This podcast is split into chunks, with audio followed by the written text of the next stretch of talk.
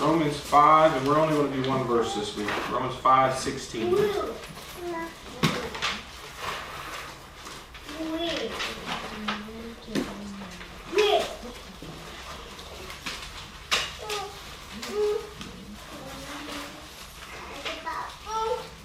It says, And not as it was by one that sinned, so is the gift. For the judgment was by one to condemnation, but the free gift is of many offenses unto justification. That's KJV. Let me read the ESV too, because sometimes KJV is a little harder to understand. Um, but let me read this in the ESV. It says, And the free gift is not like the result of that one man's sin. For the judgment following one trespass brought condemnation, but the free gift following many trespasses brought justification. So I'm not going to back up much because we've all kind of been here, but the way review is obviously we've dealt with uh, Paul's declaring of the gospel. He's going to preach the gospel, and he deals with the bad news for two, two, two chapters.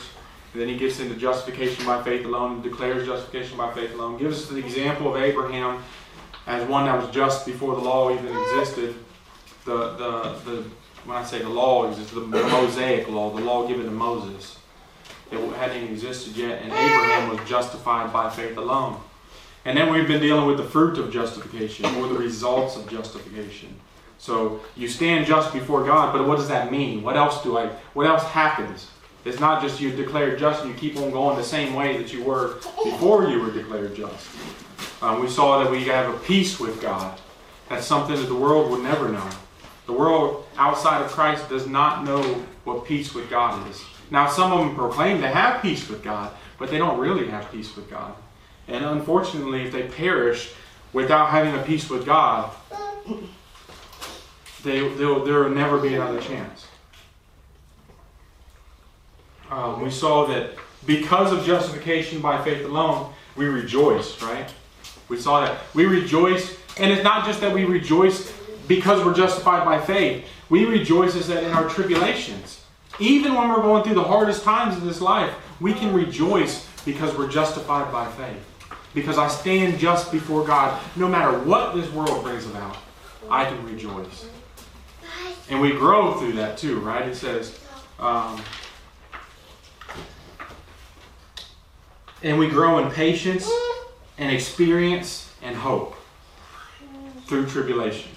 So we rejoice in that. And then we saw last week we started to look at this union with Adam, this uh, what they call federal headship. This fact that Adam, when he sinned in the garden, you might as well have been there. That was you. That was you in the garden when when Adam sinned. But I wouldn't have done that, but you do, right? I wouldn't have done that, but then look at your life right now. Do you not sin? Yes, you would have. God put the perfect representative in the garden for us. Right? Perfect. And he sinned as our representative. And by his sin, what happened? Death passed upon men, right? Death, and we saw last week that where it says, and right here on where my page turning is, death entered into the, into the world, and death by sin, and so death passed upon all men, for all have sinned. So we all head to that one spot, that one, that future. We all have that future, do we not? That future of death. We're all headed there. Whether young, old, healthy, unhealthy, we're all headed to the same spot.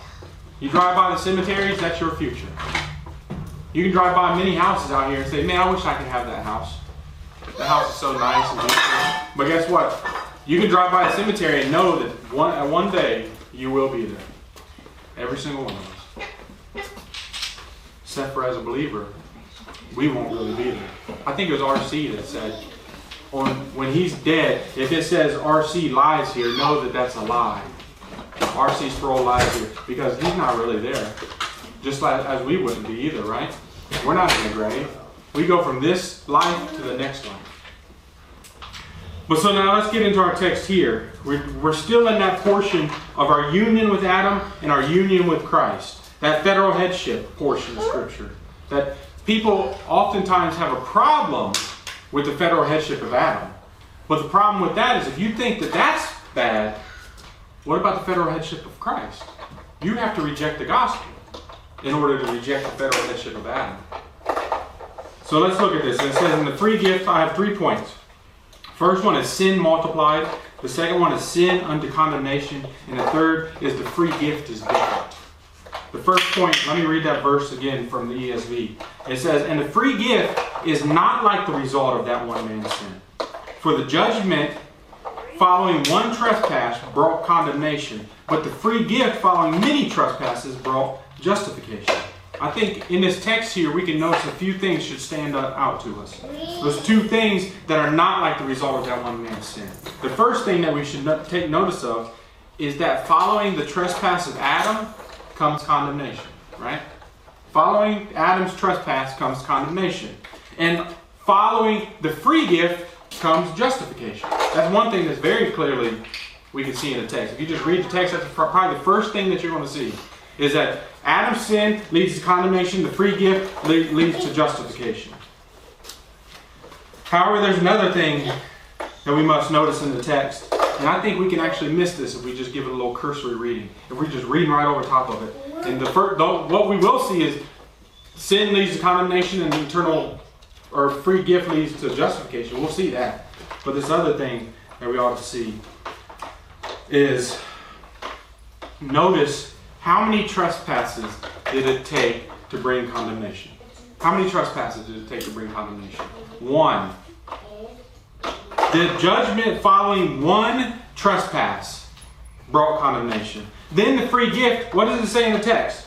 In, in the text here says, but the free gift following many trespasses brought justification. So condemnation comes from one sin. Justification, the free gift, it said was following many trespasses. So you see, the first Adam brought sin into the world by one sin. One sin. Not many, just one. God said, don't do this one thing, and he did it. One sin brought condemnation. But the second Adam, Christ, comes and conquers many sins, many trespasses, right? So sin is multiplied.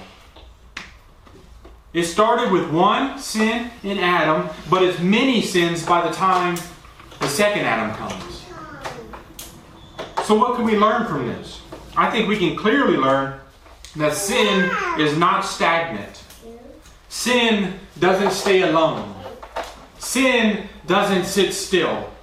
Sin multiplies like if you guys, I know some of you younger people probably never even heard of this, but sin multiplies like gremlins in water, right?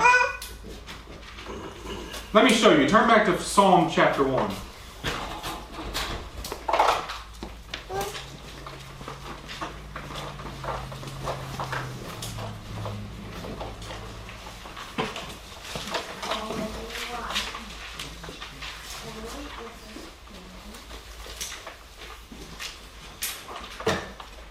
Verse 1. It says, Blessed is the man that walks not in the counsel of the ungodly, nor stands in the way of the sinners, nor sits in the seat of the scornful. If you go on, it says, But his delight is in the law of the Lord, and in his law does he meditate day and night. That's, this is one of my favorite psalms. I memorized this song a long time ago, and oftentimes it comes back into my mind. Blessed is this. But but do you see the progression? Do you see the progression in verse one? He he and it's un, I have underlined in, in my Bible. It says, Blessed is the man that walketh, and then he standeth, and then he sitteth. Or in modern English, he walks, stands, and sits. Right? So you see a progression there. He walks, stands, and sits. So in other words, if you walk by the counsel of the wicked, you will stand in the way of the sinners. And if you stand in the way of the sinners, you will sit in the seat of the scornful, or in the seat of mockers and scoffers. There's a progression there. So it's a progression in sin from listening to the counsel of the wicked. That's what it says. When you walk in, in the counsel of the ungodly, when you're listening to the counsel of the wicked, what happened? You will then start sitting in the seat with the scornful. You will stand in the way. You will sit with those that hate God. That's what that scornful means. It's those that mock and those that scoff. You will sit with them people. What does that mean? That doesn't mean you're just sitting like on, in a, in, on a bus with them. It means you're sitting in fellowship with them. You go from listening to the counsel of the ungodly to sitting with those that hate God. There's a progression there. So, in other words, do not give sin a foothold. Let's see another one. Turn to Joshua chapter 7.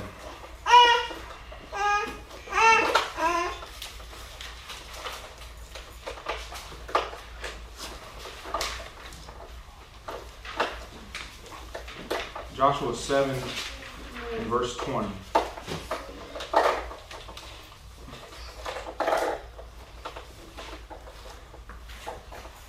It says, And Achan answered Joshua and said, Indeed, I have sinned against the Lord God of Israel, and thus and thus have I done. When I saw among the spoils a goodly Babylonish garment, and two hundred shekels of silver, and a wedge of gold of fifty shekels weight, then I coveted them and took them, and behold, they are hid in the earth in the midst of my tent, and the silver under it. Achan's first first sin by covetousness. Do you see that? He saw the spoils, is what he said. I saw the spoils. They looked good, right? That, that money laying there, it looked good. I saw that, and then I coveted it. Then I wanted it. See, it, it wasn't sin just to see the spoils, right? It wasn't sinful just to see something right there, but he coveted it. And then what did he do? He, yeah, he stole it. It was theft. He goes from, from seeing something that he that in and of itself is not evil, but then to covetousness, which was a sin, and then from covetousness to theft. And then what happened? Then he wanted to deceive. He buried it. He hid it. His theft led to deceit, hiding the spoils. I want you to see something else in this narrative here. Look at verse uh, 10.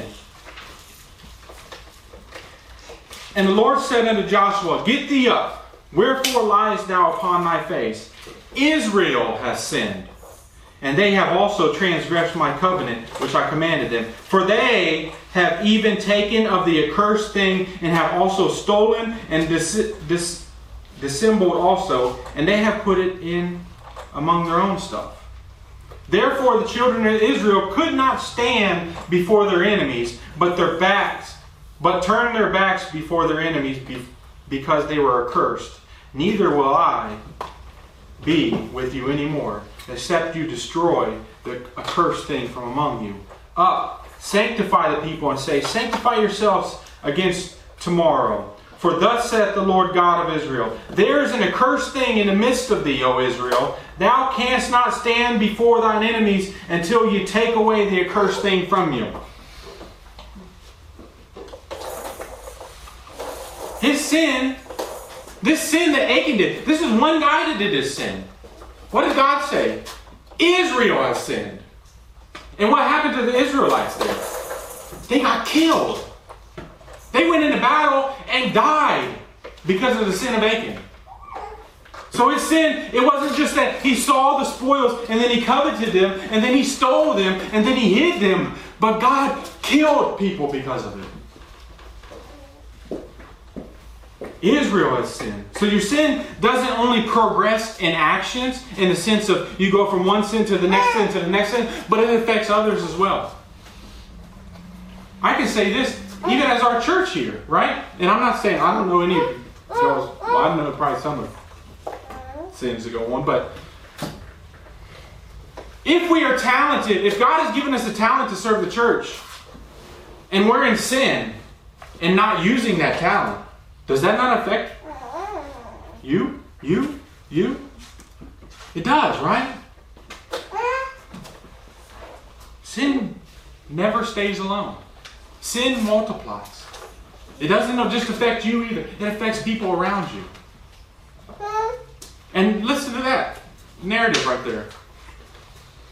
What did Achan do to the Israelites in this? He did nothing, right? All he did is stole some money from some pagans and then buried it. What? That had no effect on Israel. But it did. Because they died because of it. His sin led to the death of Israelites. And God said, Israel has sinned. Sin is like leaven, it spreads and leads to death.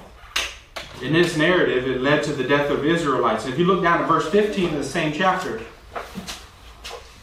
it says, And it shall be that he that is taken with the accursed thing shall be burnt with fire. He and all that he hath, because he has transgressed the covenant of the Lord, and because he hath wrought folly in Israel. Then verse 24 and 25. And Joshua and all of Israel with him took Achan, the son of Zerah, and the silver, and the garment, and the wedge of gold, and his sons, and his daughters, and his oxen, and his asses, and his sheep, and his tent, and all that he had, and they brought them into the valley of Achor. And Joshua said, Why hast thou troubled us? The Lord shall trouble thee this day. And all Israel stoned him with stones, and burnt them with fire, after they had stoned them with stones. They didn't play around with sin, did they? Why? The Israelites were dying because of your sin. They killed him. So not only his sin didn't just multiply in the sense that he was doing this and then, then doing that to cover it, and then, then it led to the death of Israelites, then it led to his own death. Sin multiplies. And this reminds me of a couple other narratives. I'm not going to turn to them, but y'all are probably familiar with some of them. King David. The sin of King David when he saw Bathsheba. If David would have just been walking by and happened to glance out and see Bathsheba and turn his head and say, Ooh, I don't see that, and go and do something else, that wouldn't have been sin, right? But what did David do? That's not what he did, is it? He sinned, he, when he saw her, and then he lusted after her. There all of a sudden it turns into sin. Seeing her was not sin, but he lusted. And lusted, lusting and covetousness are pretty much the same thing. Except for one's after goods and one's after a human. And remember, King David was after the sin of Achan. So King David knew about that narrative that we just saw, that sin that led to this, that led to, that led to death, and led to death of Israelites. He knew about this. But he saw and lusted. Then he sent and inquired after her, is what the narrative says. And what was told to him? He, he sent and inquired after her. After he saw her bathing, sends and inquires after her. And what's told to him? Well, tell me about this Bathsheba. What was said? That's Uriah's wife. That's all that was said to him. That's all that needed to be said, right? You need to know nothing else about this, David. That is Uriah's wife. You don't need to know where she goes, comes from. You don't need to know anything about her. That's Uriah's wife. In other words, keep your hands off and stop looking. That would have been an easy way of escape, wouldn't it have been? It would have been an easy way of escape. Okay, I get it. Sorry I asked. I, I shouldn't have done that. But he didn't escape. He stayed and wanted more. He then brought her to himself. He didn't just inquire about her then. He brings her to her, and he lays with her and gets her pregnant. You see that sin multiplying? He lusted. He all, of a sudden inquires after her. Then he brings her to and lays with her. Now all of a sudden he, she's pregnant. Now this sin is multiplied to a point that you it's past the point of turning back, right? What did David do? Did he repent? Does he go to Uriah and confess his sins to him at that point? And his sin against God? Did he do it? No, he didn't. What did he do? He schemed again. He schemed and lied. He tried to send Uriah to go be with his wife so Uriah would think that it was his child. What a good scheme that he was trying to put on. But Uriah, it says in the text, was an honorable man. And because Israel was at war and Uriah was a warrior, he would not go home. Because what did he say? None of the other soldiers can go home. I'm not going home. I'm going back out to war with them. So he didn't do what David tried to scheme. So David repents then, right? Well, it's gone far enough. Maybe I should just repent. Okay, sorry, Uriah. I did this. No, he didn't. He schemed some more. He sent him out into war by himself, knowing it was going, he was going to die. And the text says that David had him killed. David was the murderer there. It wasn't the other army that killed Uriah that was guilty, it was David that was guilty of that murder. So his sin led to death. It progressed and progressed and it grew to the point of death. And David could have stopped it by and through repentance. But he enjoyed the pleasure of his sin for a season. Until David spoke, or I mean, until Nathan spoke to him, right? Nathan spoke to him in somewhat of a parable where he says, David, there's a rich man who has, who has many flocks and many herds. And then there's a poor man who has one little lamb. And that lamb's like a daughter to him. And the rich man, somebody came needing a lamb, and the rich man wouldn't give him the lamb, and he and took the poor man's lamb to give to him. And David got angry and said, That man should die. And then what does Nathan say to him? You are that man.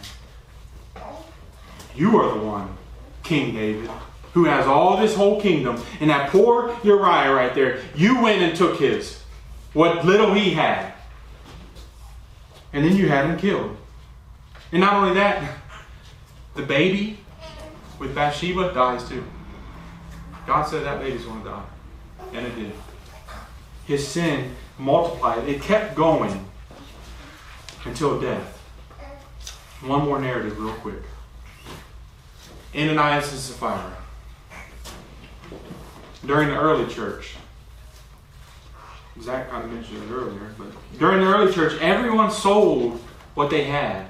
And it became a community, right? Where everything was in common. And they didn't have to do that. They, the early church did not have to do that. That's not a command that tells you you must sell everything you have and give to the church and you guys can all be one big community. That's not a command. There's, and even Dave, or Dave, even Peter says it. He says, well, you can read about that in Acts chapter 4, them selling everything, have everything in common. But in Acts chapter 5, Ananias and Sapphira, they sold their possessions, right? But they kept a part of it back. Now, they didn't have to sell it. Peter told them, told them that, well, you didn't have to sell this. And even after you sold it, you could have kept 100% of the proceeds, could have been yours. But you lied. You came and said, I'm giving everything that I have, but you were keeping back a portion for yourself. And what does Peter say to them? You did not lie to men, but you lied to God. And if you ever want anybody that says, well, the Holy Spirit's not God, look at Acts chapter 5 in that portion right there. First, he says you lied to the Holy Spirit, then he says you lied to God. The Holy Spirit is God. However, after selling it and keeping a portion,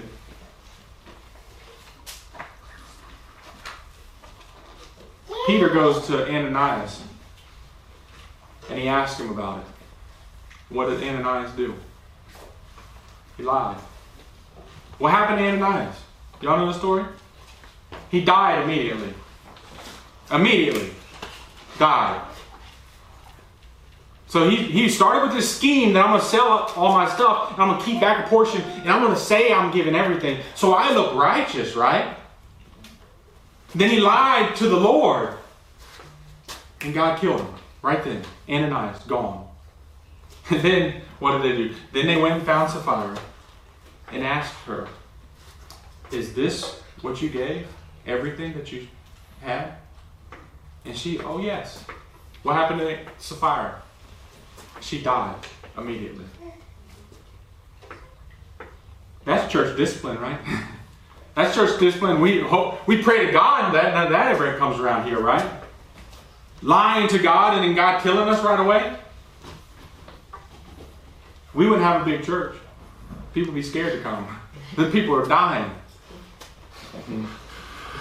Sin leads to death. You notice too that in these narratives, it was mainly lust and covetousness in all the narratives.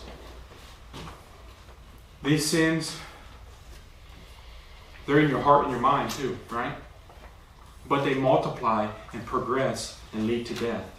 Covetousness, I wouldn't know that you were ever coveting, right? Because it's inside. I can't tell that when you look at something, ooh, I want that. When you say it within yourself, I don't know that. But they lead to other sins. What does Jesus say about this? Matthew 16 24.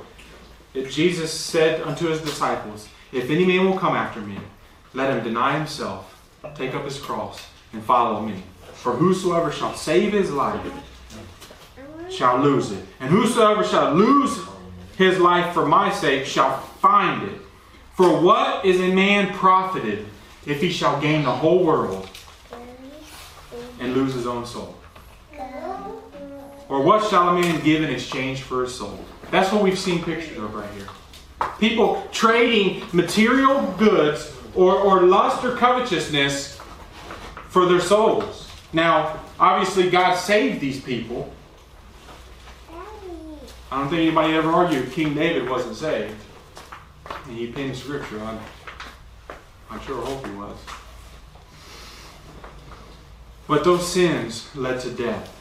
Lust and covetousness are root sins, and they lead to bad fruit. These are sins of wanting what you don't have. And Jesus says, What gain is it if you gain the whole world and lose your soul? I say all of this to say that sin multiplies. And that's what we see here in Romans 5. From one sin to many sins. That's the first thing we can see from our text. The second thing is that sin leads to condemnation. It says, get back there.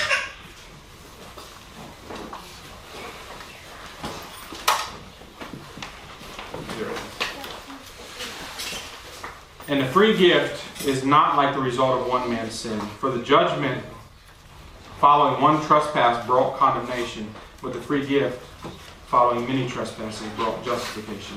Sin leads to condemnation. One trespass brought condemnation.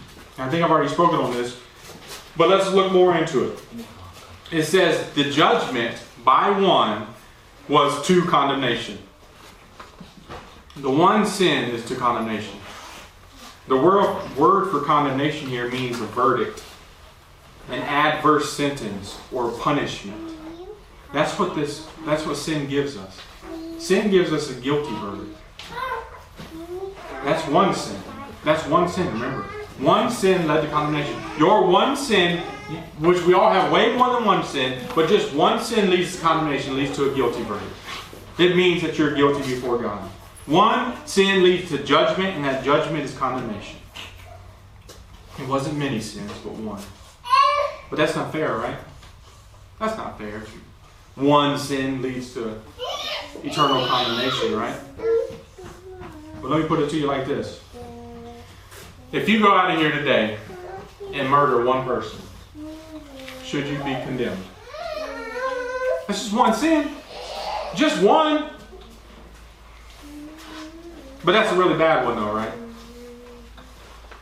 I mean, come on, of course, murder deserves condemnation. Just, just one sin. So let me ask you this Do you think any sin against the Almighty Holy Creator is less than that? Do you actually think that your sin against another finite creature is worse than an infinite sin against your Creator? We do happen to think, us humans think like that, though, don't we? As if my sin against you was worse than my sin against God. Let me say this that every sin I get commit against you is ultimately a sin against God, too, right? And that sin equals and earns you condemnation. It earns you a guilty verdict. In the courtroom of heaven, the gavel has fallen and you are declared guilty by one sin. And I know we've seen this many times in Romans so far, haven't we? However, now as Paul is teaching us of our union with Adam, of him being our federal head, he's demonstrating that because of Adam's sin, The gavel has fallen against all humanity. Because of Adam's sin, God declares us all guilty. Every single one of us. This is very clear from our text. Turn, if you will, back to Romans chapter 5. I'm going to look down at verse 18 there. Verse 18 says about the same thing. Therefore, as by one offense, as by the offense of one, judgment came upon all men to condemnation. Even so, by the righteousness of one, the free gift came upon all men unto justification of life.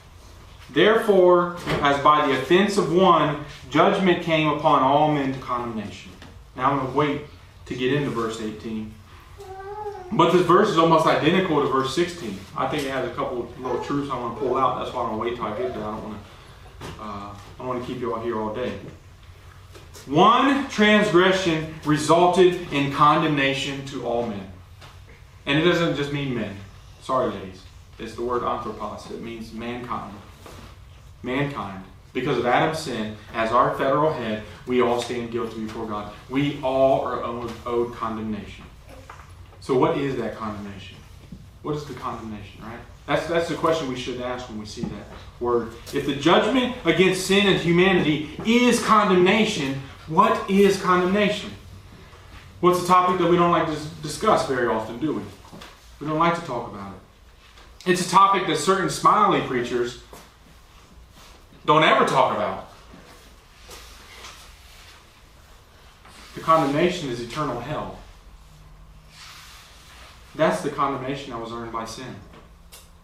One sin earned eternal hell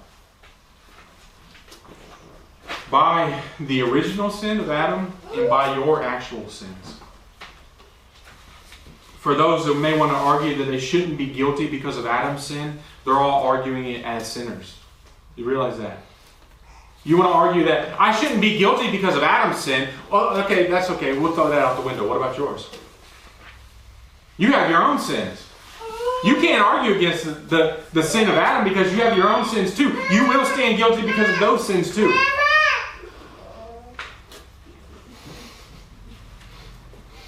The truth is, we are all guilty in Adam. But outside of Christ, standing before the Lord on that great and dreadful day, your sins will be held against you if you're outside of Christ. Your lust, your covetousness, your sins of omission and commission, your sins of not loving God and not loving your neighbor. You will be held accountable for those sins. Those are your sins. They have your name on them. You own them. And they lead to condemnation. And we as humans can't escape this. And we face the Almighty on that day, there will be no excuses. We've already saw that in Romans chapter 3. There will be no excuses. Every mouth will be stopped, is what it says. You will not be able to say, I did not know. Outside of Christ, we would be cast into hell, every single one of us. That's what our condemnation would be. There would be no mercy shown, no love shown, only hatred and wrath by the Almighty to those that live their life breaking His laws. You say, but that sounds mean, doesn't it? That sounds mean. Why would God do that? That sounds mean. Let me put a, give you another picture here. A serial killer out here on the loose. He's murdering person after person after person after person. When he shows up at your house in the middle of the night and murders your family.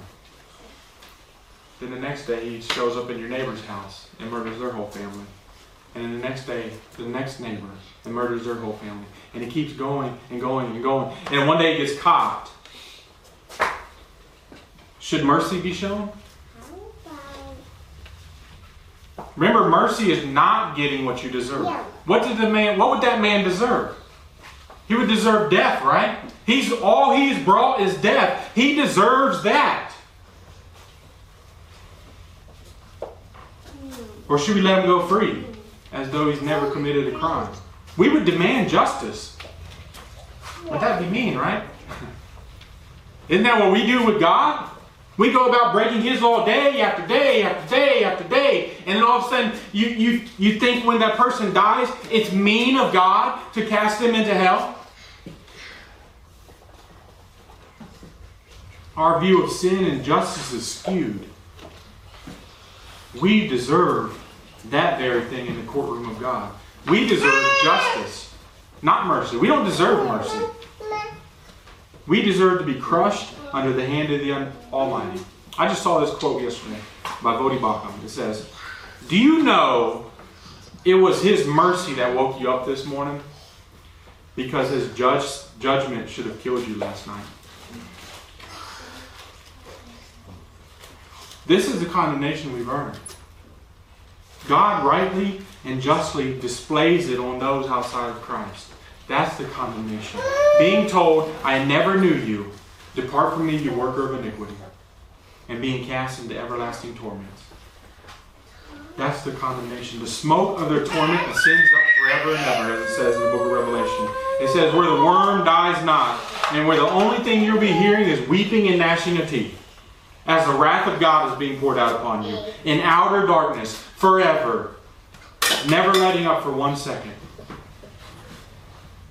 That's what the condemnation is, and that's what we all deserve. Yes, we deserve it because of Adam's sin as a representative, as our head, but also because of what we've done. All of us here will stand, have that same standing. We're all guilty. We all deserve condemnation. Not simply because of Adam, even though we do because of Adam, but because of our own sins.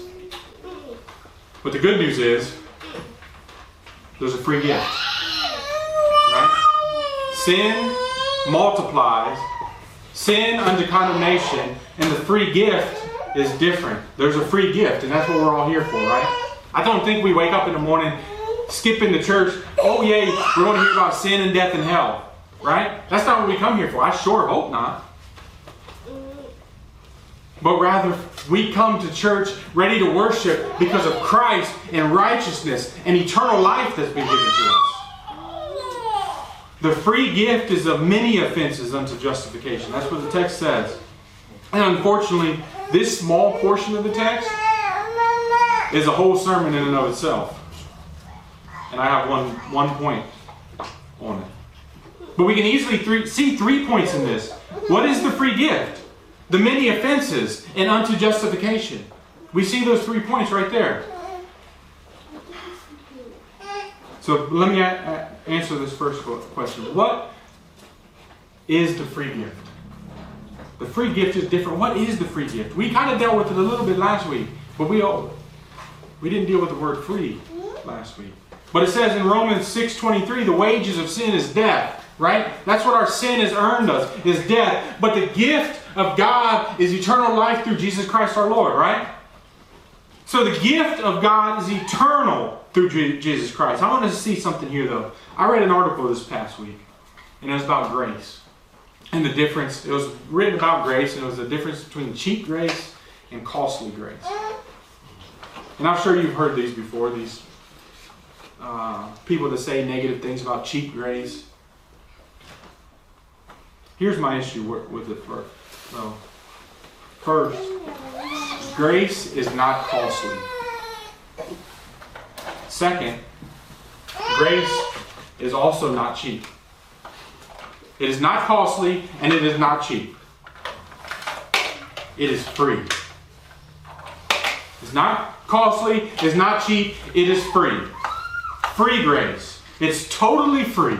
It costs you absolutely nothing.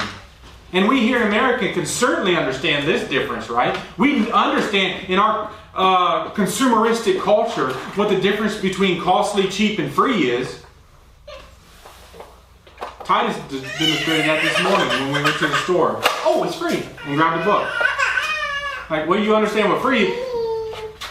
That's what that's we understand that. Grace is free and totally free. Turn with me to Isaiah chapter 55.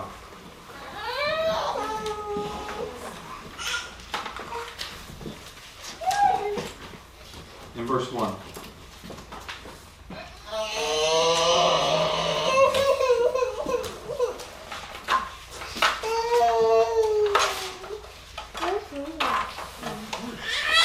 Isaiah 55, verse 1.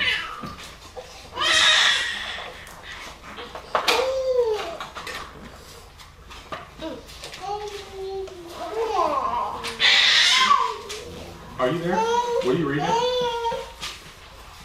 I'm there. everyone who thirsts, come to the waters, and he who has no money, come, buy and eat. Come, buy wine and milk without money and without price. You hear that? Now this is insane. like really come here. Here's I got a gallon of milk. I got it from Walmart, and you can have it for free. Here's some wine too. Here, here's some bread too. No, this is pointing to salvation. Remember, this happened after Isaiah 53. We know what happened in Isaiah 53, right? With the with the, the Messiah being broken and crushed for our sins. And then in Isaiah 55, he says, Now come ye to the waters. You who have no money. Or to put it this way, you who have no righteousness of your own. You can't earn this. You are completely broke. As the song we just sang, Come, all you unfaithful. You can't earn this. Come, buy and eat, buy wine and milk without money and without price. Yes, you've earned condemnation, and you have no righteousness to speak of, but come, eat. Come ye to the waters. As, as we can see in the New Testament, to the fount of living water, to Jesus Christ. Come to Christ. It's free. But we say, but I must fix my life first, right? No. It's free. You must not do anything but come to Him. but I'm a horrible sinner. Come, eat, drink at the table of God. That's what the text is saying. But I'm a murderer. I'm a prostitute, right? What did Jesus say to those people? Come ye who are heavy laden. Come unto me, you all ye that are heavy laden, and labor, and I will give you rest. That was spoken to those people, to the worst in culture. Come unto me. He didn't say, go fix your life first and then come. He said, come now. It's free, it's a free gift.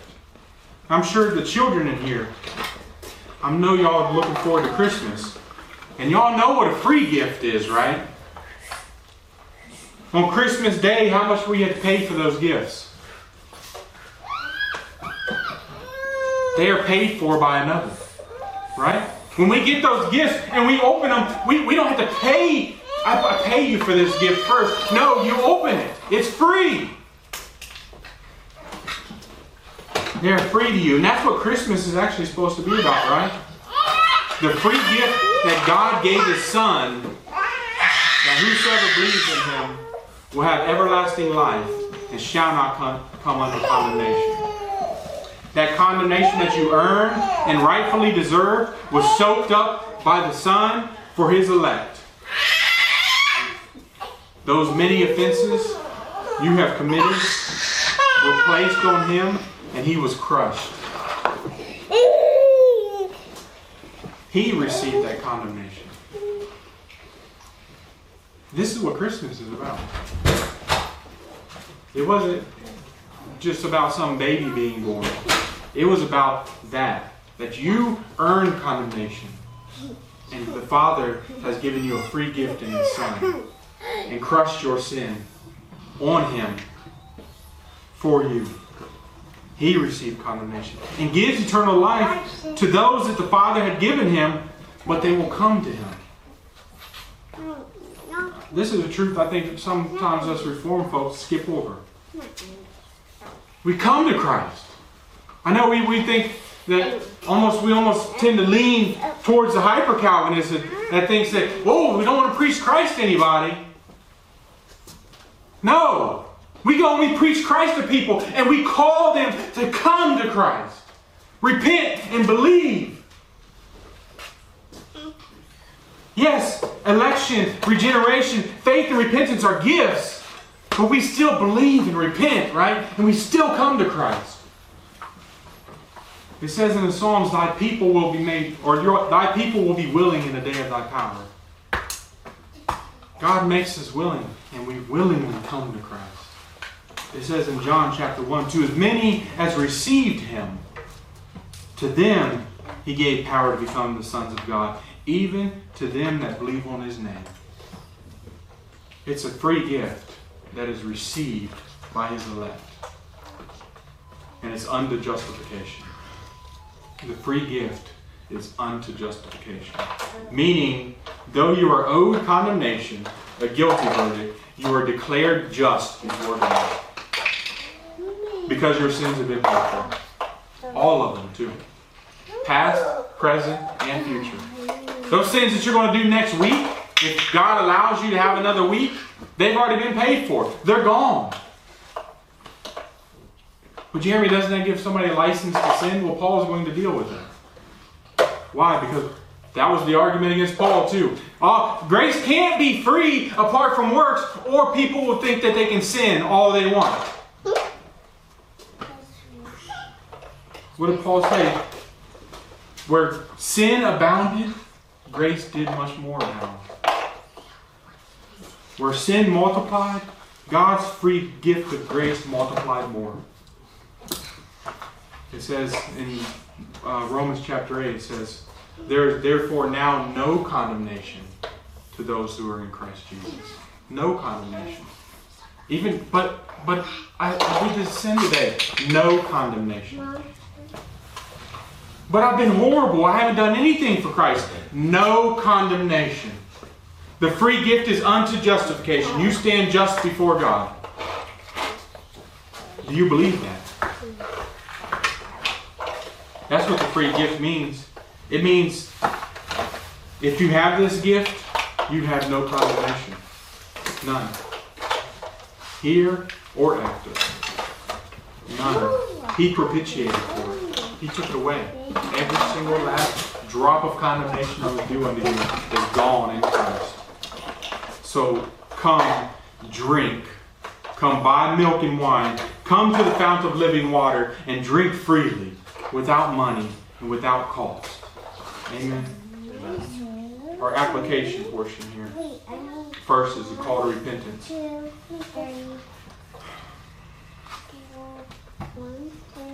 The question I have is Have you come to Him? Not just come to church, not just come to Bible reading, not just come to prayer, not just come to evangelism, not just come to baptism or to the Lord's Supper, but have you come to Him? That's what Paul's life revolved around. Y'all realize that. The, the book that we're going through, this man lived, breathed, and died the gospel. That was it. And I pray ours does as well. Paul's writing to the Romans was him writing the gospel and expounding it to them, explaining all that it means to be saved in Christ. But I'll argue that it wasn't simply for academic, academic purposes. It wasn't just to simply teach you what the gospel is. The book of Romans wasn't just written as a school book so you could so you could study it to, to be smarter or to just teach people. Even though yes, that is part of it, but it was also for edification purposes, right? He wanted the church to be edified. And it was also for evangelistic purposes. That's what the gospel does. Yes, the gospel teaches us, but the gospel also edifies us, and the gospel also is what we use in evangelism. We should be studying this book to be better equipped to take the gospel to the lost. And if you're here this morning and lost, as I've already mentioned, come to Him. Come in faith, trusting in the Savior who died for sin, was risen from the grave, and ascended up to the right hand of the Father, where he sits down victorious and makes intercession for us. Come to him. Repent of your sin that does so easily beset you. Repent from that sin. Turn from that sin. Turn to Christ who is risen and seated at the right hand of the Father. Leave that sin. It will only lead to condemnation in the end, anyway. Is that what you want? Yes, it's pleasurable for a while, right? I mean, the scriptures tell us that. There's pleasure in sin for a season. There's pleasure in sin for, for a little bit, but what does it lead to? Death. Repent of it and come to Him who is pleasure forevermore. Y'all know that song, right? Where it says, At the right hand are pleasures forevermore. Who's at the right hand? Christ. He is pleasures forevermore. The pleasure of sin will stop, but the pleasure of knowing Christ will never cease. Come to Him in repentance. And brethren, Christians here, as was mentioned about sin multiplying, you know how to stop it from multiplying, right?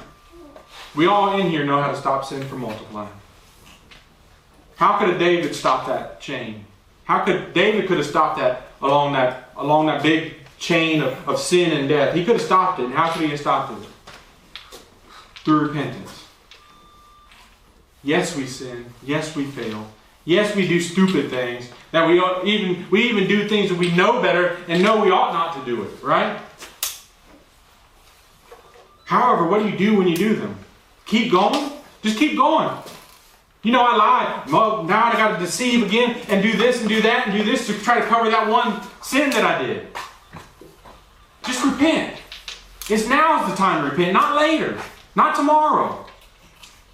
Not after I get a little bit more taste of this sin, but now, this morning, right here, Christ's blood was spilt to save his people from their sins, as it says in Matthew chapter 1, verse 21.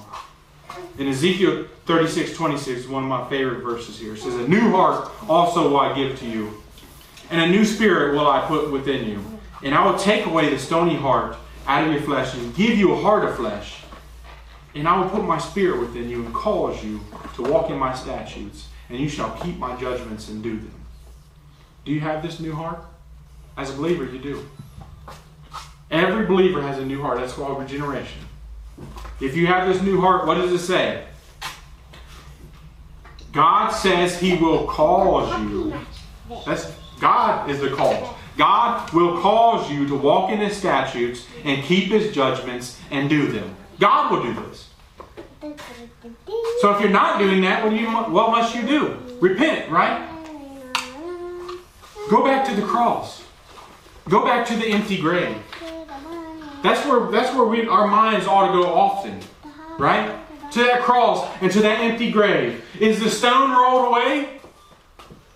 If the stone is rolled away, and I believe that so are my sins. My sins are rolled away with that stone. And he is risen. Don't give sin a foothold in your life. It'll destroy you. It'll multiply unto death. Repent this morning of it and come worship Him freely. The second point is to call the Lord. You know that time, it's time to lace up the bootstraps, right? God has not called us to be lazy. When Jesus said, Come unto me and I'll give you rest, that didn't mean come unto me and you can just be a lazy bum. That's not what it meant. It means rest from your sin, rest from trying to work your way into the kingdom. Rest from trying to earn your own righteousness because you'll never do it. It says in Ephesians chapter 2,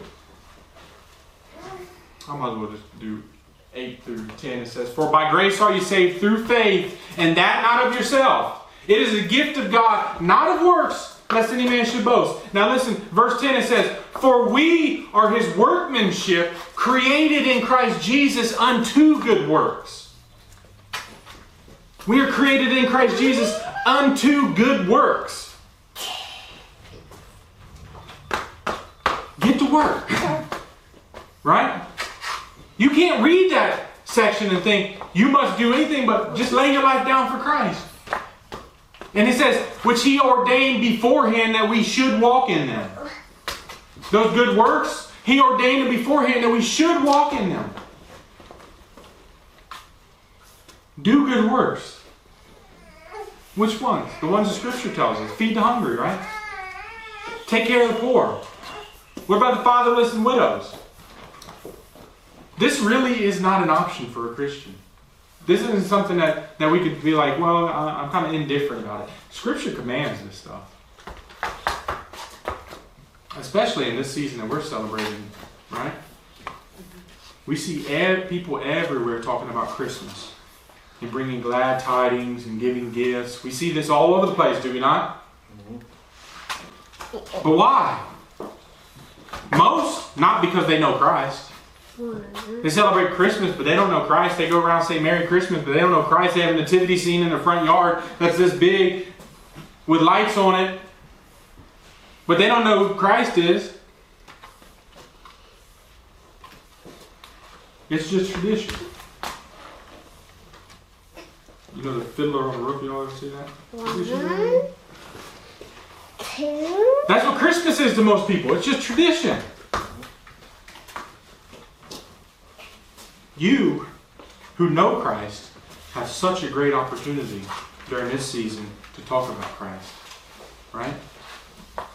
You can't tell me not to talk about Christ when you got a nativity scene right here. He's everywhere right now. Even the very name of, of, of the holiday, his name's in it.